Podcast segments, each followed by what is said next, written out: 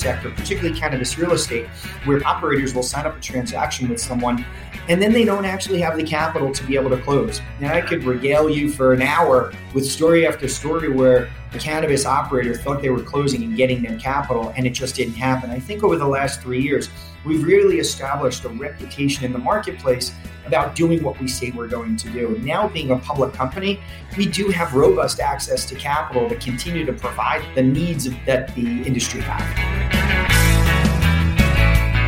From the Pod Connect studios, high in the Rockies at the beautiful Beaver Creek Resort, it's the Raising Cannabis Capital Show. Today in MJ Bulls, we are joined by Anthony Coniglio, the president and chief investment officer at New Lake Capital Partners. Anthony, welcome back to the show. Thanks so much. Happy to be back. A lot has happened since you were last here, including merging with GreenAcreage and going public. so we have a lot we have a lot to talk about today, but before we jump in, let me quickly refresh everyone's memory. New Lake Capital Partners is the leading net lease REIT, and that's kind of where I wanted to get started today. Anthony, can you explain why real estate is so frustrating for cannabis companies? Yeah, well, it, it really is rooted in this disconnect between state and federal law. Under most landlord debt agreements, and quite frankly, most landlords have debt on their properties to improve returns. In most of those agreements, there is a provision that says that the landlord cannot lease to a company knowingly in violation of any law. And we all know that cannabis companies violate the Controlled Substances Act. So that precludes a significant source of real estate capital from coming in to provide the industry with the capital they need for, for real estate. Yeah. So if a landlord has a lease or, or, or a potential leasee, and that leasee is engaged in some activity, even though it's legal in the state, but it's not legal federally, the landlord could lose his mortgage if he were to lease. So it's not just the landlord being, I don't want to involve, uh, they don't have any choice, right? Absolutely right. And then some of the other traditional providers of capital for real estate uh, just aren't there, whether they be large institutional investors or some of the public companies that look at the opportunity, they like it, but it's not sizable enough for them to take the compliance risk and put the rest of the franchise at risk. And so, therefore, we started NewLake by organizing capital that was dedicated to the cannabis industry. It's unfortunately we're, that we're in this situation because here I am as I have a license. I can't find anybody that will lease property to me. I can't get a mortgage on my own. So it really leaves me with one option, and that's to purchase it outright. And that just makes it really difficult because it ties up all my cash. So I can't do anything that I need to do. And that's kind of where you guys jump in. How do you help companies free up cash off their balance sheet? Yes, it's exactly where we come in. And I do want to note that it's really no different than other industries. Um, if you were to look at Starbucks or Walgreens or Home Depot for that matter, all of these companies sell lease back their properties. And why do they do it? Because they realize that the capital they raise from investors, that precious capital they raise from investors, their investors want them to make a return on that capital in the business that they're in. So whether it be coffee or or home supply or Walgreens, or in this case, cannabis specifically, utilizing your capital to sit on a hard asset like real estate isn't necessarily a good use of capital. So many industries do this. What we do specifically in the cannabis space is we buy properties from and for companies in the sector. We buy dispensaries, we buy cultivation facilities, processing facilities, and we provide non dilutive capital for them to employ or deploy into their business. And that's important because in this environment where equity valuations are down so much, companies are reticent to utilize their equity to raise capital. So if we can provide capital for them to execute on their capex needs and their real estate platform, it's a very accretive investment for them. Oh my gosh, it's not just buying the real estate. There's a lot of capex that needs to be done when they buy the real estate. And if you can provide them in addition to the the space, you can provide them the capex because mm-hmm. you're now the landlord. So it's in your yes. best interest to do it. I, I, imagine that's a huge benefit for most it of these is. companies.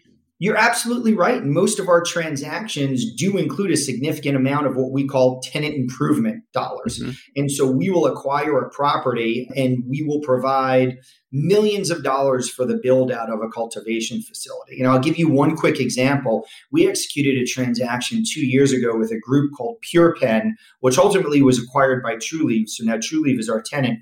But we provided capital for a small footprint of a building. They were expanding about 30,000 square foot next to it. So we purchased the building. We provided them the capital to complete the expansion. Then we next turned and we purchased the parcel next door to them and we provided capital for an entire ground build up. So maybe oh, we wow. purchased that property for half a million dollars and gave them another 15 to 20 million dollars to actually complete that building. I, I can just see where that's a huge advantage and and they have the confidence because they have a lease with you so they know that they're not going to turn around and you know kick them out or or something so they yeah. have that advantage that they have a lease and they just pay their monthly and whatever is also included within the lease. I, I know you work with m- most of the major MSOs. You mentioned one. So you must be easy to work with, but maybe you can just walk us through the process for other companies that aren't familiar with this. If they're thinking about freeing up cash, walk us through the process. Yeah, so we have a Rolodex of well over 100 companies. We are in dialogue with cannabis operators, whether they be retail operators, cultivators or vertically integrated companies, whether they be single state operators, small multi state operators, or the largest MSOs in the country. And through that dialogue, they are identifying where they want their expansion capital to go. Now, perhaps they want to purchase a license in a new state. They may tap into a real estate asset they have on their balance sheet that's fully built out in order to raise that capital and use that capital elsewhere unlocking and raising that non-dilutive capital. For instance, one dialogue recently, we've been speaking with the company for a couple of years and they didn't necessarily need the capital. And then one day they turned to us and they said, We've been having this dialogue for nearly two years. Now we're ready. We actually have the use of the capital. We'd like to go off and execute a transaction. So we understand that this is a long cycle. They, call it a sales cycle. You know, it's a long sales cycle, but for us, it's really about a relationship we want people to know that we have specialized knowledge in the sector. We mm-hmm. want people to know that we are a reliable counterparty.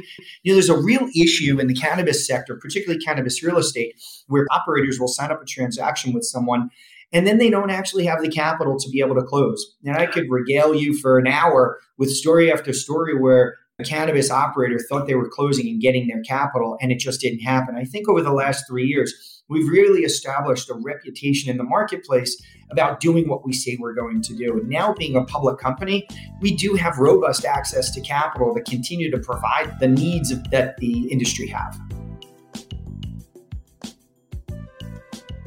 It's a great option for the more conservative investor because they have the real estate as a backstop. It's, it just gives them that additional confidence. What are some of the other real estate investment advantages? Let me start with our business model. Our business model is actually quite simple. We acquire these properties, we lease them back on a long term basis, 15 to 20 years. Our leases escalate every year on average 2.5%. So every year that rent is going up. We collect rent, and as a REIT, we have to distribute 90% of our income. And so we pay out a healthy dividend to our investors. Our last dividend we had raised from 24 cents to 31 cents in the last quarter.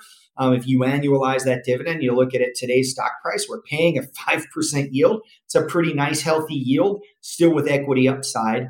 But when you pull back the covers in terms of how we underwrite these properties, we believe that we create significant value for investors because our properties are all in limited license jurisdictions. These are jurisdictions where the property and the license are typically attached to each other. And so that creates meaningful value because in the limited license states like in Illinois or Massachusetts or Pennsylvania or even a Florida or in Arizona, all locations where we have properties, there is less competition. Less competition means better margin and better cash flow for our tenants. It also means that these licenses have intrinsic value, meaning that if an operator was having difficulty achieving their profitability goals at one of our locations, they're unlikely to throw the keys, which happens sometimes in the real estate industry. They're more likely to sell that license for 5, 10, 15 million dollars, tap into the intrinsic value, and then the, the buyer is approved by the state. And so the state, of course, has an interest in making sure it's a quality buyer. So we think for that reason that there's a lot of durability to the cash flows that we invest. And we think once legalization happens, the value of our real estate is going to appreciate significantly. And so we have a lot of downside protection. One last thing that investors should be aware of is when you look at real estate, one of the interesting metrics that a triple net lease REIT like ours would, would disclose is you would talk about the cash flow coverage. This is how much cash flow do the properties that you own generate sufficient to pay rent? It's a measure of the, the cash health of those particular properties.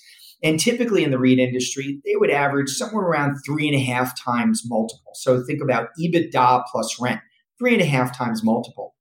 Within our cultivation facilities, which are industrial, and you don't normally get that type of multiple, we're roughly six times. and in our retail portfolios, we're over 10 times covered. And so we feel really good that the quality of our properties are going to generate, that we have good quality properties that'll generate cash flow to continue paying our dividend, but also they're attractive should somebody else want to acquire the property. Wow.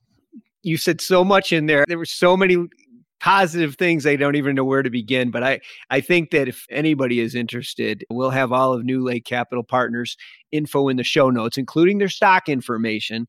So if you're a company that's looking to unlock some capital or you're an investor looking at a cannabis real estate investment, just click the links in the show notes there's so much more that we could talk about, Anthony. We we never even get close to finishing, but I, I got to cut it off now. But thanks for being on the show. Let's do it again. Let's not wait a year and a half to do the next time.